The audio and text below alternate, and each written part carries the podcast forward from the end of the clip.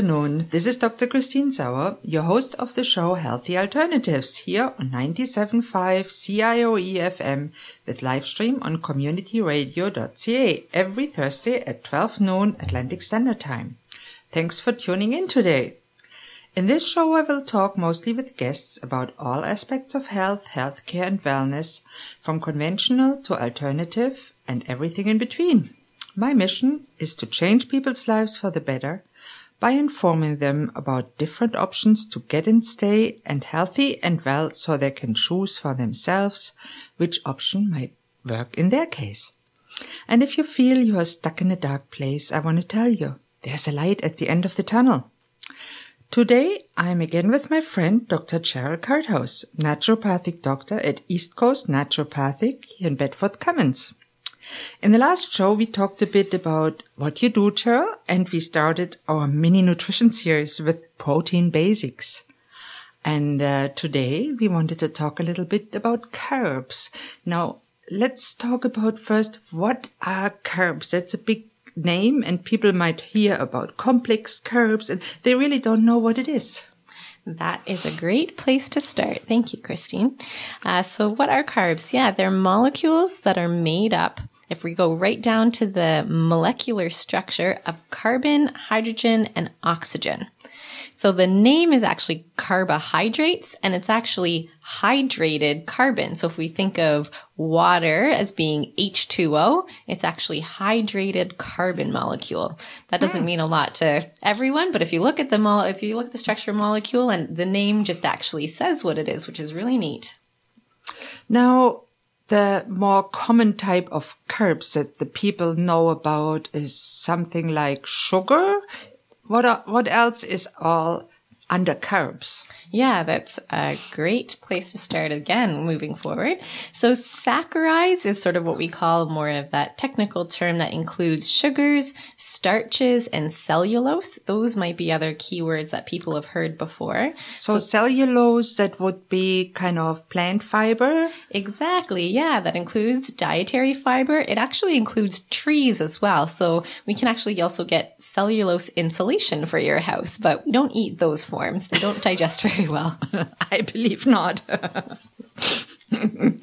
so, what's the hype about carbs? Are they good for us, bad for us? What What are the different kinds of? Can we go a little bit more? Maybe start with the sugars. Absolutely. So with sugars, we get different forms of sugars and they're put into categories based on how long the chain of sugars is. So sometimes it might just be one a sugar molecule by itself, like glucose. That's one that maybe people have heard before. Um, another way that our body uses a monosaccharide, which is just this one form of uh, one molecule of sugar. So glucose is used for energy. And another one is that it's actually also used in the structure of our DNA, which some people might not know. So that's interesting. So many people know because they have diabetes or know somebody that is, has diabetes that they have high blood sugar. Really, that means high blood glucose. Isn't that what we measure? Exactly. Yeah. High blood glucose is when, mm-hmm. uh, is when you do have high blood sugar. And that is often measured when people do a little fing- finger prick test. And what is a problem in diabetes is when we get into the insulin spiking. So it's a hormone that your body uses to help control the sugar. When you eat a lot of it, your body should be producing insulin. There are some types of diabetics who don't produce insulin, and then there are some types of diabetics who, over time, as we age, their pancreas stops producing that hormone. And so that's when we get diabetes. And there's a lot we can do with carbs actually to help control that as well. No, that is really interesting. People don't know that, but there is a big difference whether you eat simple sugar, like what you can buy as sugar, or whether you eat a um, complex carb like starches. Um, even white flour is a complex carb in the sense of the word, but there's better things to eat. So what would you recommend people eat when they have diabetes? Many people here in Nova Scotia do. Yeah. So I, for people who have diabetes or really anybody, I like to break up the carbs family into ones that you've already mentioned. So we have sugar, we have starches, and then other nutrient based carbs. Complex carbs kind of falls in a few of those categories. But if we think of it in those words, often people have used, the, heard those terms before. So the first one that we can talk about is dietary fiber. That's more of a complex carb. And usually there's, or there's always two types of dietary fiber and they're mixed in different foods. So we can get soluble fiber, which dissolves in water and it is readily fermented in the colon, which is where all of our good bacteria is that we want to keep nice and healthy. So all these types of, or the, both of these types of fiber, the insoluble and soluble fiber help to feed this bacteria. So it acts as what they call a prebiotic for your probiotics, which are actually the bugs. So that's really interesting. Now, what foods would contain those beneficial prebiotics or fiber? Mm-hmm. Insoluble, soluble. Is uh, soluble fiber the same as resistant starch or that's a word that I heard before? Um, so insoluble fiber, it doesn't dissolve in water, and yeah. so it actually helps to bulk up this, uh, bulk up the stool, and helps to clean things out. And it's really, really important to get immaculate pooping. Right. It is so important that people talk about the poop and the right way. And many people are constipated nowadays. Mm-hmm. So having a good amount of both of those fibers is important. And it's really important to know that if you're constipated, drinking water is one of the first things that you can do. And just actually taking more of a stronger fiber, somebody might have heard of psyllium husks before, actually isn't always helpful because it can kind of cause a bit of a backup and more of a problem. So you definitely want to be drinking lots of water. And if it's really a problem for you to go talk to a nutritionist or health coach like yourself or come see an ND like myself. That's right. And I would also uh, want to ask what kind of foods are the best to eat if you want to add fiber to your diet. And I always say it's the best to eat it in whole foods and not in a capsule. And then maybe you forget to drink the water and then you get the opposite effect, as you said. Absolutely, yeah. So both of insoluble and soluble fibers are typically in foods combined. So some are Oats are fantastic source. So steel cut oats, chia seeds, fruit has a lot of both of them. Avocados, broccoli, carrots, really all your fruits and vegetables. And then you can get into more of the other seeds like flax seeds, um, psyllium seed husks, and then nuts and almonds that actually have lots of different types of fiber in it. Not as much. They have some other fats and proteins in them, but they, a lot of different foods actually have quite a few um, amounts of carbs in them. Many people, when they think about carbs, they think of rice and pasta, uh, and maybe even potatoes and bread. What do you think of those? Yeah. So as I mentioned, those three categories, we kind of have that sugars, the starches, and then the nutrient carbs. So we talked a little bit about some of the nutrient carbs, which are all those different types of fibers in vegetables and fruits. And when we talk more about starches, that is what you're just mentioning, talking about breads and potatoes. Starches can be really helpful in our bodies. They are also complex carbs.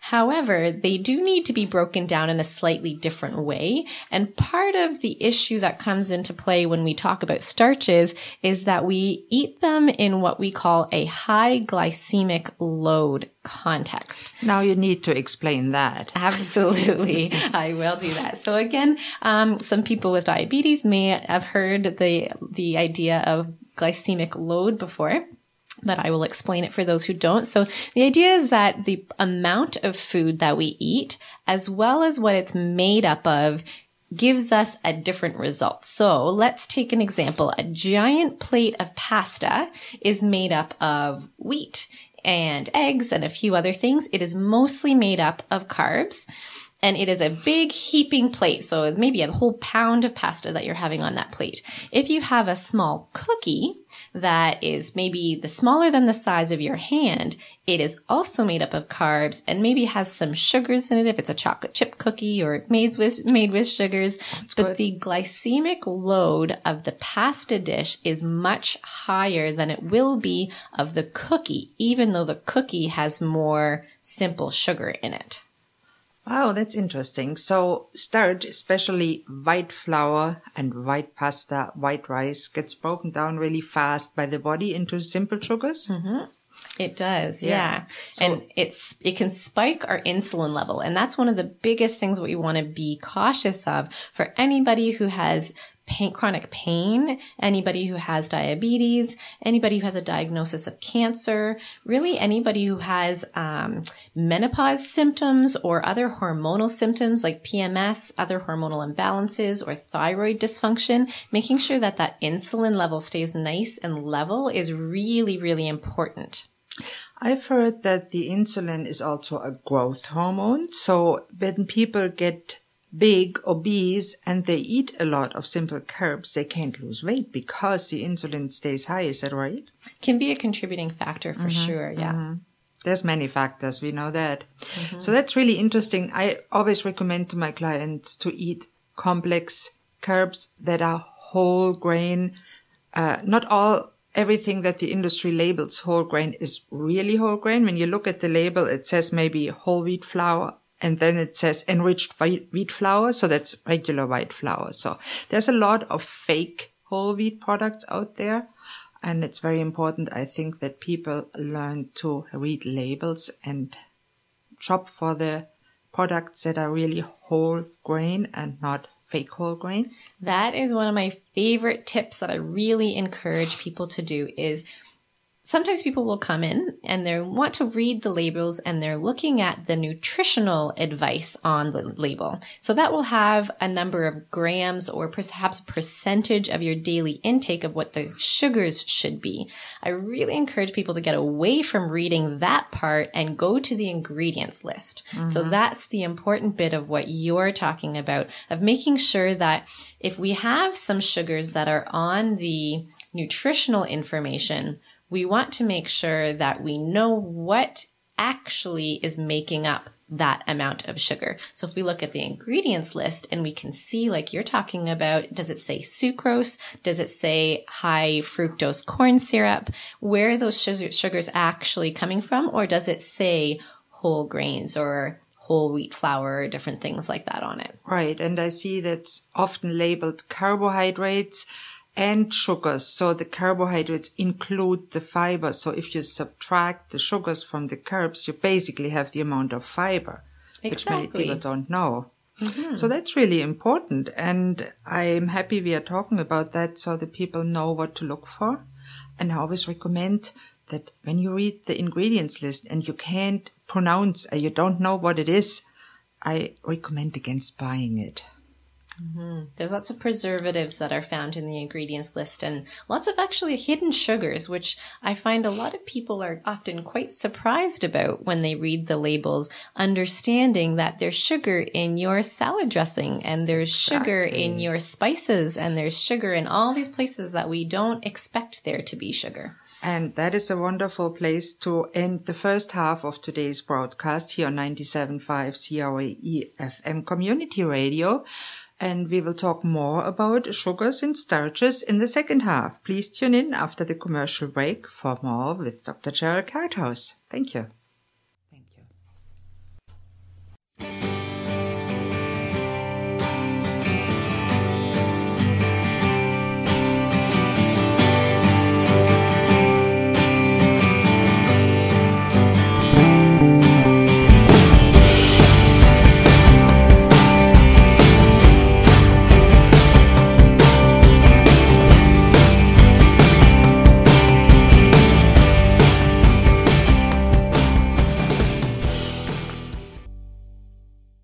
Hello and welcome back to Healthy Alternatives here on 97.5 CIOE FM or on the web at communityradio.ca.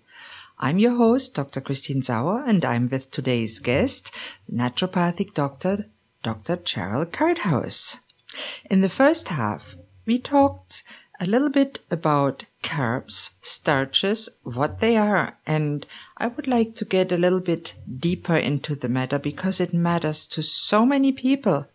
What really do the carbs do to the body? Many people heard that sugar is not good for you. So what, what really does it do to you? What, what do we need sugars for? The sugars are really important. Glucose is one sugar, which we've mentioned already here in the first half as well. And lots of people have probably heard that word before. It is our source of energy. So we have our little factories in each of our cells called mitochondria that take glucose and turn it into ATP, which is that form of energy. So our heart beats every day for our entire lives, it's really important that the heart gets a lot of energy. So it actually uses quite a bit of glucose. So the fuel is really important, not only for our heart and our other than muscles so we can get up and run around and do all of the work we need to do during the day, but for really all of our important organs, our immune system, the development for our brain function as well. Yeah. Brain uses a lot of energy, at least in most people. Now, uh, do we, is it good if we eat a lot of sugar to get more energy or is it really counterproductive? So glucose is found in a lot of different things. We definitely do not need to eat table sugar or any type of processed sugar in order to get glucose. You can get glucose in lots of different things. Even some of our vegetables have the sugars that we need in order to make that energy production and help our brain function. So absolutely not. You never need to eat any type of sugar that is processed or that is readily available in packaged foods in order to get that type of energy. Now, what's the hype? Many people think it is better to eat honey or maple syrup instead of white sugar or even cane sugar, date sugar. Is there any difference? It definitely is a little bit better because it can come from a natural source compared to a lot of the other sugars are, especially white sugar is bleached. Even brown sugar is typically bleached sugar that has molasses put back into it. And people think they're getting more of a raw form when they eat brown sugar.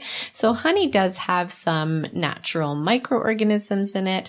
Um, maple syrup has some other minerals in it. So they are slightly better forms, but they do still spike your insulin levels. So if somebody, as we used the example before, has diabetes, you still want to be really quite careful in how much you're consuming of both the honey and uh, Uh, maple syrup and some of the other natural sources like agave that comes from a cactus as well. And some people might have might be using some of these alternative sugars because they think they're better but you really want to be careful and watch out for that especially depending on your health conditions. Many people try to avoid sugar by resorting to sugar alternatives or artificial sweeteners like Splenda or aspartame or NutraSweet or Equal or Stevia. Which of them should they choose? And is there really a difference? There's definitely a difference. And essentially all, most of those alternative sugars are really just chemical compounds and they don't serve any good purpose in our body. Stevia has had some microbial benefits that I've read a few research studies on. I treat quite a bit of Lyme disease in my clinic and there's some research on that. But in terms of aspartame and a lot of those other sugars, you really want to avoid them as much as possible. It's possible that they can actually contribute to diagnoses such as cancer and they just make the environment in the body really not a great place for all the cells to thrive. And many people will have heard that not just aspartame, but also Splenda disrupts your microbiome. And I must say, I still like Splenda because it has a good taste. But when you read how it's made, it's really a chemical product that the body really can't use. Yeah, so absolutely. not the best thing. And stevia, you can grow it in your garden and, and use it out of your garden. It has a little bitter taste if you do it. Stevia, yeah. Mm-hmm. So it is really a natural compound, but there's natural compounds that are poisons. So I'm, I'm a little natural doesn't mean necessary. It's really good for you. Right. It's best that if you're wanting a sweet treat that you can make something with fruit. Uh, smoothies are a great form to do that or just having a piece of fruit is really the best alternative, but we know that that's not always going to be everyone's first choice. That's right. Many people like to drink fruit juices. What do you think of those? Yeah, that is a much more concentrated form of sugar. We get away from all of the fibers and whatnot with that. So even if it's more of a natural fruit juice, we miss all of the insoluble and the soluble fibers that we talked about.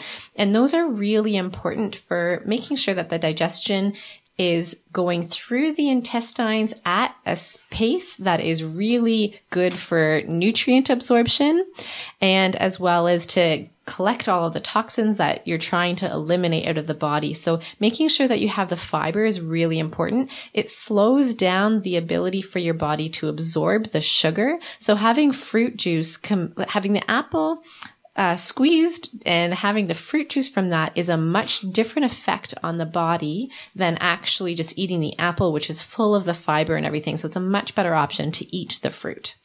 And we didn't even get in all the chemicals added to the fruit juice and uh, all the toxins that can be contained. And uh, I'll talk about that in a later show. So it's really interesting that the body really doesn't need any sugar. It makes it itself. What about the low carb diet? It is a big craze nowadays. Sugar detox, low carb diet. Mm-hmm. Low carb diet. Uh, I'll also mention the GAPS diet or paleo type diet typically what those are saying or what they're asking you to do is to cut out the grain. So this is where it's really important to understand that difference between sugars, starches, and other nutrient dense type carbs, which are more of your fruits and vegetables. Because all of those low carb diets, they don't mean all of the carbs to be low. They typically focus on cutting out all of your processed sugars and cutting out more starches. So the paleo diet really does a good job of um, eliminating all of the grains, even which are in that starch category. There can be some benefit to some of these types of nutritional approaches, especially as you mentioned, the microbiome. So if our gut is not in a happy place, if you can think about right now, if what would you rate your digestion? So olive, do you have gas or bloating? Do you have any cramps or anything like that? And then how are your bowel movements? If your digestion and your bowel movements are not a 10 out of 10, then your gut system and your microbiome probably need a little bit of work.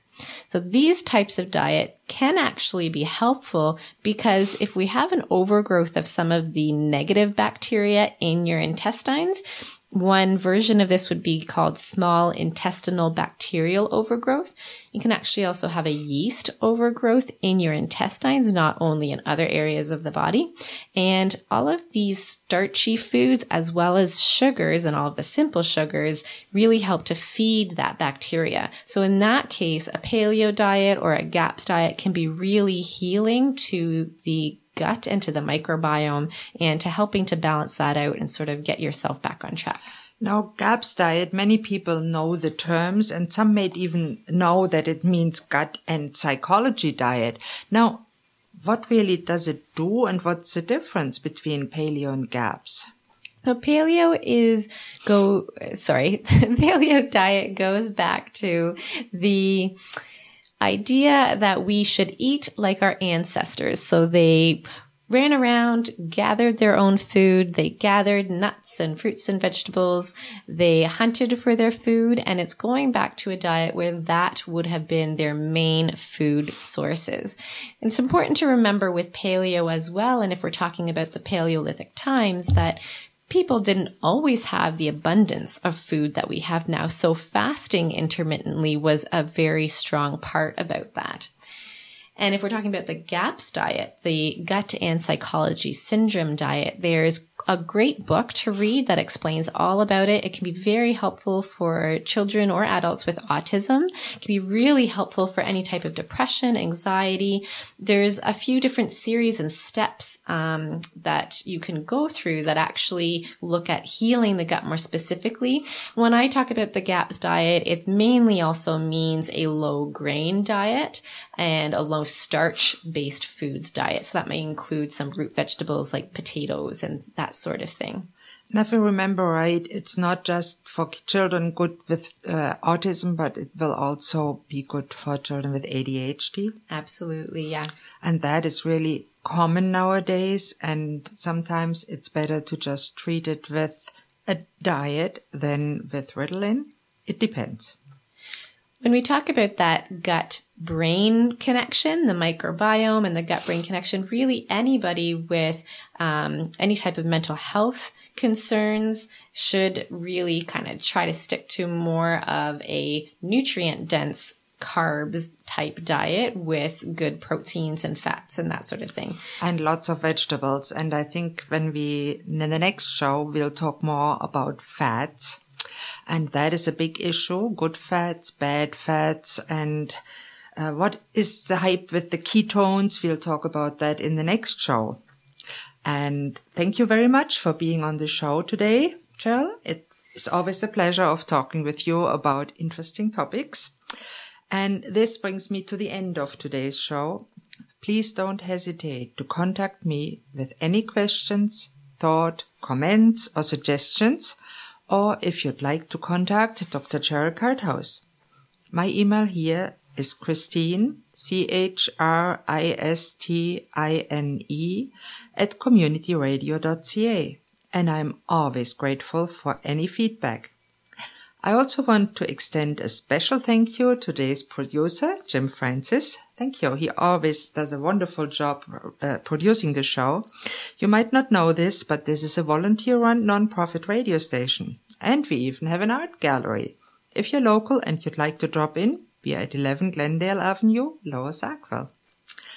Thank you all for listening to Healthy Alternatives. I'm your host, Dr. Christine Sauer. Tune in next Thursday at noon at 97.5 CIOE FM Community Radio with live stream on communityradio.ca for the next episode. Goodbye and have a great day.